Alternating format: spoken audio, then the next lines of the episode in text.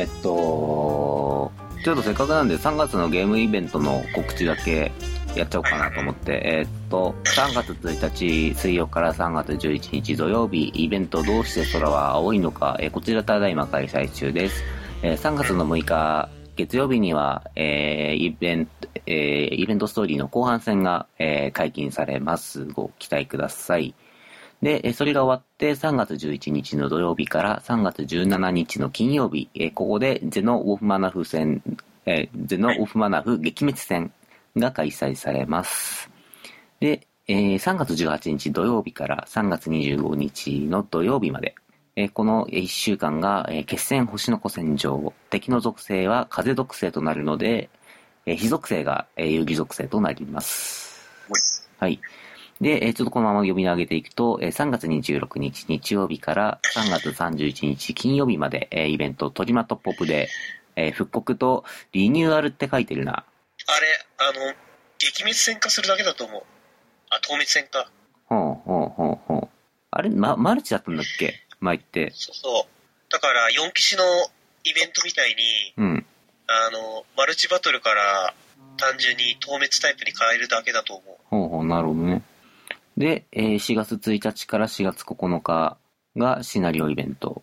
うん、うん。うんこの3月のイベント予定って書いてるのに相変わらず4月に予定ができてるっていうね。まあまあ、まあいいんですけど、なんか前回もその話したんだけど、前回じゃないや。いつだったか。まあいいや。まあ前にね、うんそんな話しました。はい。あーまあまあ、ひとまずはね、あのー、古戦場に向けてうん。評価と、で、ゼノオフは言っても死ぬ気でやることが確定しているので、うん。レッド風も評価して、うん。こうね、みたいな感じですか？ですね。私の方で、まあ、コロッサスマグナぐらいだったら、うん。鳥半流しして放置してるので、皆さんごお好きにごか買ってください。はい。えー攻撃隊長から、誰誰向けの発言かよくわからないか。いや、それはちょっとヨロシさんの代に向けての、あの、福利厚生の話をですね。栗構成ね？うん団内のね。なんないの。もう、マグナが、やってもあんま意味ないというか、うん。シュバリエ以外が、っあてところだから、本当にシュバリエソードしか取るもんがない。そう言うて僕は全然マグナ装備が揃ってないので、真面目にやんなきゃなんだけどね。ワッチがお眠になってきたところ。うん。まあまあ、いい時間ですよ。以上。もう草木も眠る牛蜜時？牛蜜アワ牛蜜は。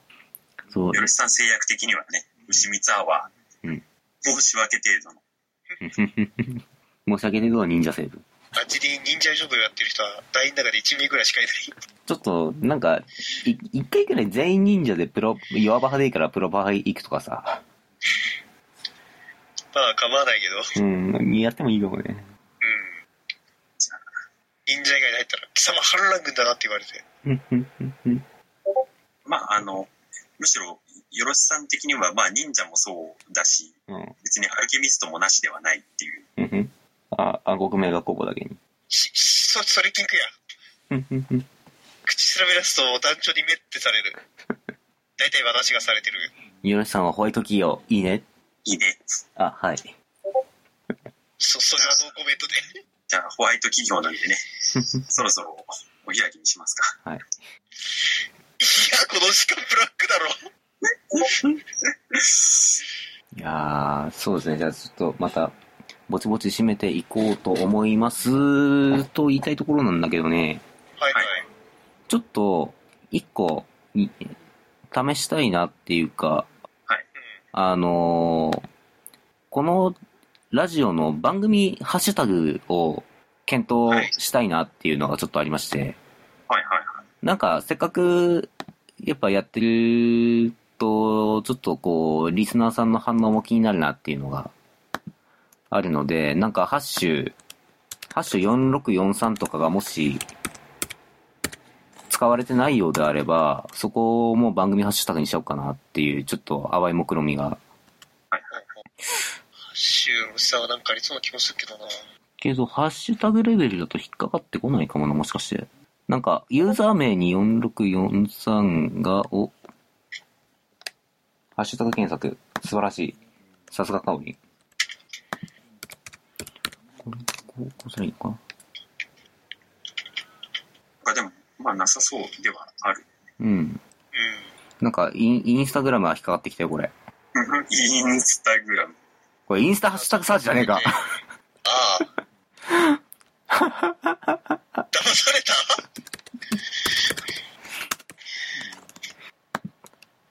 というわけで、えー、ツイッター、とりあえずちょっと、しばらく、しばらくというか、あの、番組のご感想などを、ハッシュ4643をつけてツイートいただけると、多分たまに僕が見ます。うん、うん。そうだな、なんかツイツイートでハッシュよろしさんってつけてるん人はいなさそうだな。OK、ちょっとこれでしばらく運用してみましょはい。はいはい。まあ、かなと思いつつ、う。うん、ということは、うん、いや、なんだろう。うん話の範囲をさ、うん、ど、どこまで目線でやっていいものか。あの、いや、さっき突っ込んだのはさ、うん、あの、まあ、だ、団内向けなんだ。まあまあ、うん、いいんだけど、うん。そうじゃない人向けのところまでどこまで見て喋ってるのかっていう部分かなって思ってます。はーい。えっと、基本はその、裏でうん。基本は、やっぱりその、よろしさん製薬っていう冠がついてる番組であるので、団内向けの話であるけど、まああんまり機密情報とかは、ここでは話さず、まあその、グラ、グラブルを遊んでるユーザーさんが聞聞いてて違和感ないぐらいの。うん。で、ただまあ、ああ、そこのよろしさんっていう気空団は、なんかそんな雰囲気やってんだなっていうのが分かればいいのかなっていう感じの公開具合？はいはい。まあ、要はその、き企業ブログ的な感じだよね、多分。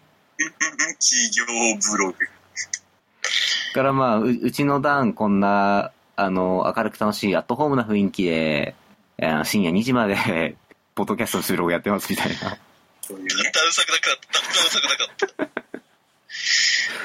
た。からまあ、全然その、あの、よろしさん外の人がリスナーとして聞いてらっしゃるっていうところは、まあ、想定はしててもいいと思うけど、あんまり、そこ向けにややる必要はそんなないかなって気はしている。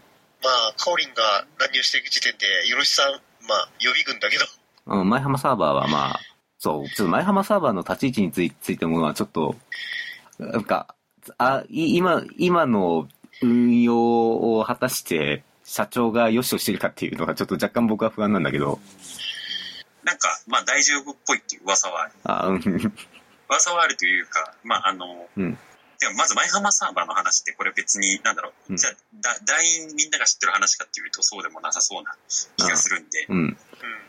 ちょっとそ説明するんですけれども、うん、一応元、元団員の方がうん。抜けた後にうん、作った新たな気空団であり、うん、一応、よろしさん製薬の、まあ、兄弟会社というか、うん。兄弟気空団的なうん。位置にあたり、うん、とまあ、特に古戦場等で頑張らない気空団といううん、方向性になっておりますと。で、ただ、よろしさん製薬の方でこう、古戦場を戦うにあたり欠員がいる場合には、うん。そちらからこう、忍者を借り受けて、そうね、ちょっと、最運用する可能性があると。うん。もうちょっとググラブリのモチベーションが最近下がってきたなとか、ちょっと別のソシャゲが忙しくって、あんまり積極的にインができなくなっちゃったなっていう人たちとかを、が、まあでも他、なんかほ、断活するほどのモチベでもないけど、ダンサポはあった方が便利だよね、みたいな。ぐらいの、こう、ふわっとした感じの人たちが入って、こう、ふわっと運用して、たまにこう、ちょ、ちょっと、今月古戦場頑張れるっぽいとか、今月よろしさん製薬側で人が足りてないし、こっちとこっちとしても、あの、ど、どうもなんか手伝えるっぽいみたいな、なった時に、こう、フラッと帰ってきて、古戦場の傭兵をやって、また、フラッと前幅サーバーに帰っていくみたいな。大体そんな運用イメージでいます。ドナさんによると、うんダンサップもつい最近やっと導入されたらしいし、から、そこ逆になんか、ちょっとき気空団の運営とか、ちょっと副団長実はやってみたかったんだよねっていう人だ人が回してくれた方が多分社長とかカオリンとかあれば楽になるんじゃないかなっていう気がする。まあ、我々もうん。4人体制で段差ポなかなか切れないようにやってるけどね。うん。まあ、それでも切れるときは切れるからね。まあ、あの、段差この更新タイミングがだいたい夜中にこう差し掛かってくると、うん。が毎回俺がこう更新をかけて、こう、俺が寝落ちしてると、こう、そのままうん。流されていくみたいな。で、まああ、、あの、団長に船を更新してもらう関係でわざと落としてる場合もありますんで、うん。そこはご容赦ください。とか、あとは、あれだな、舞浜の話でいくと、あの、ダン今、よろしさん製薬のダンサボって、風緑とポーションとドラガネでやってますが、もし、なんか舞浜サーバーで、もう、うちはトレハン信じないぜみたいな人たちで構成されてるようであれば、そこを、なんか勉強机とかの、その、ラランクブーストのために使って、こう、レベル上げ用の船にしちゃうとか、なんかそういう運用も考えられるのかなってちょっと思ったり。おー、素晴らしい。今、舞浜で運用してるのが、ポーションと、ランクポイントと、経験値。だからもう、完全に育成用の船ですね。育成と、あと、あの、幾ばくかのルピが溜まる感じのサポート構成になっております。アサルトタイムは21時から23時。まあ、これはまあ、よろしさんの時間を踏襲してる感じですかね。お、ただし、あれだぞ。あの、古戦場期間中は AT ずれる可能性があるからな。気をつけろよ。よろしさんは。まあ、そこは、仕様変わり次第、おいおい。うん。し、多分そこの AT の情報は、あのーそう、古戦場期間中は企業秘密なので、怒られるからね、団長に。そうそうそうそう。天井中の話をするな。まあまあ、前回のうん。風の古戦場も、うん。初回で応急処置で俺がいろいろ考えたままに、うん。そのまま進んじゃったから、うん。うん。ちゃんと寝れない、寝らないとなって部分もあるんだけどね。うんうん。まあそこは、そうだね、ちょっとまた、まあ言うてあと2週間あるかないかぐらいなのか？開催まで。ちょっとぼちぼちぼち戦略を練り始める必要が。あるんで、うんまあ、ぶっちゃけ古戦場に関する意見も欲しいかなっていうのはあるよね。うんうんうんまあ、けど、個別にいろいろうん。うん。団長宛てとかに送ってる人もいるし、うん。そうね、あのーご意見については本当にありがたく、あの見させてもらいますので、ど、どしどし皆様送っていただければと思います。あと、ちょっともう、あのー普段は団長のアナウンスがあってから、あのー例えば今月ちょっと参加厳しそうなんですけど、みたいな話ってあると思うんですけど、まあそういうのもね、あの、早めに分かってるようであれば、早めにいただければ、あの、そう、相応の対処はしますので。まあなんか気になるところとか引っかかってるところとかあれば、どしどしご意見いただければと思います。という団内向けのアナウンスでした。この辺は。あちなみに攻撃隊長、うん。今月、うん。半分役に立ちません。おうまあ、年度末だもんな。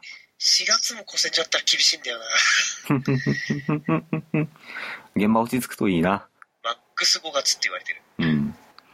もう、もう自分で権限握って自分が落ち着かせるぐらいのあれでやらないとあれだろうな。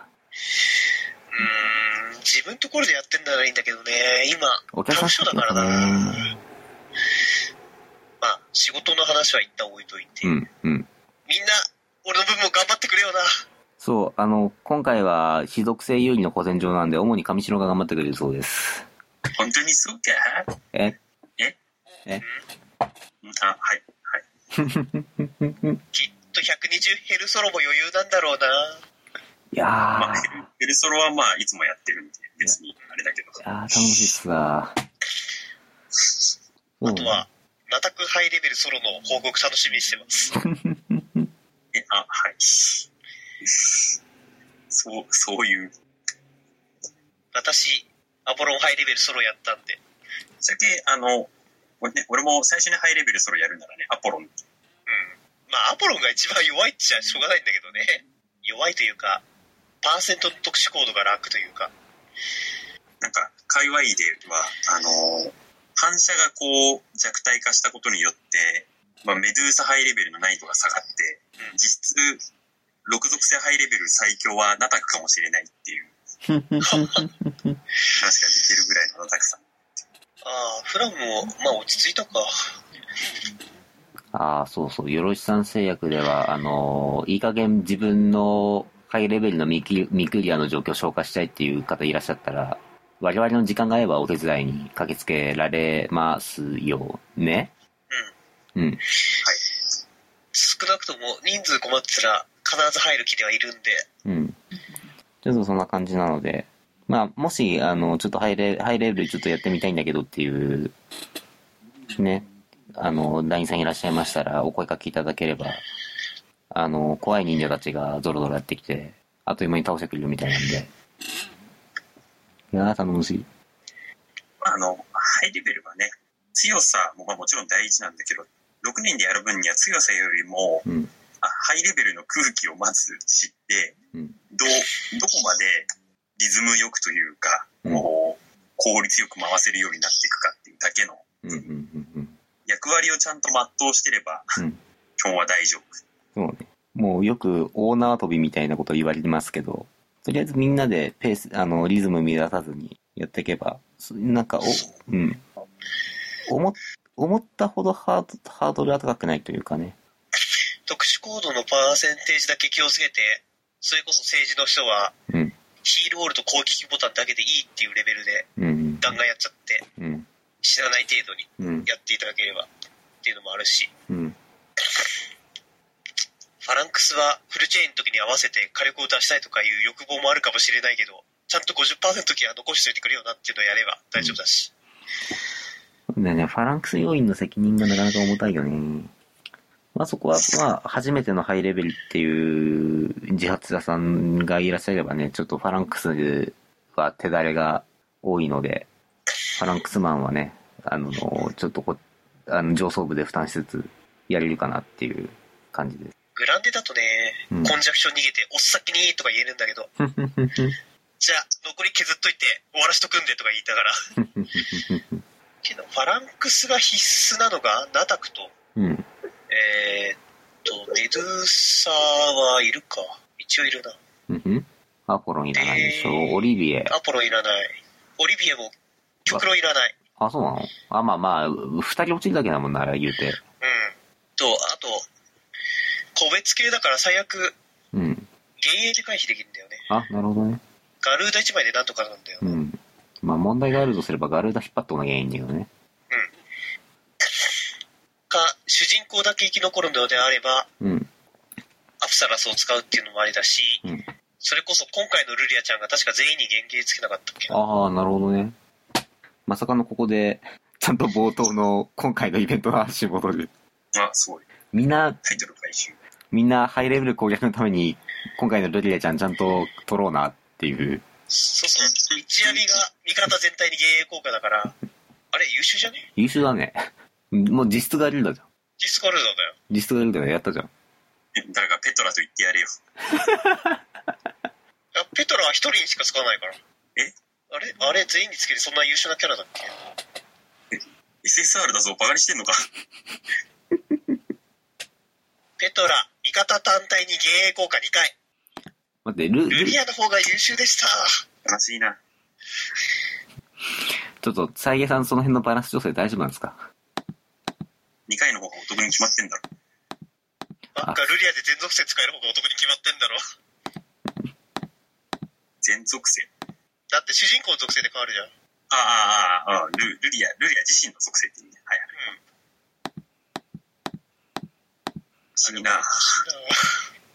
ちょっと待って、ペトラさんの株は今一気に下がったよね。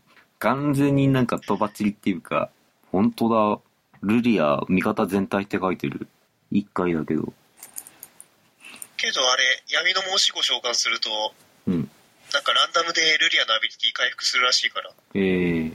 なんかそういう隠し効果があるっていう話を聞いて、うん。実践してないんだけど、うん。闇の申し子？あ、火と闇の申し子？ん？闇の炎の子じゃなくて？闇の炎。すっげえ間違えてるね。な、闇の炎の子だ。闇の炎。闇の炎に抱かれてばかな。まあまあ、というわけで、というわけで、オリビエハイレベルにはルリアを連れて行きましょう。うんまさかの結論に落ち着いたわけですが。はい。じゃあ、いい時間なんでね。うん。はい、えー、っと、よろしさん、グラブ歴空団よろしさん製薬戦略企画室第6回、えー、お届けしてまいりました。えー番組のご意見ご感想、取り上げてほしい特集テーマなどありましたら、えー、ツイッターハッシュタグ、えー、よろし、4643で、えー受け付けております。はーい。はい。じゃあ今日はこんなところで締めていきたいと思います。えーっと、ぼえー私、コバと、えー、上白と、攻撃隊長アイオロスが本日はお送りいたしました。お二人とも今日お付き合いいただきましてありがとうございました。ありがとうございました。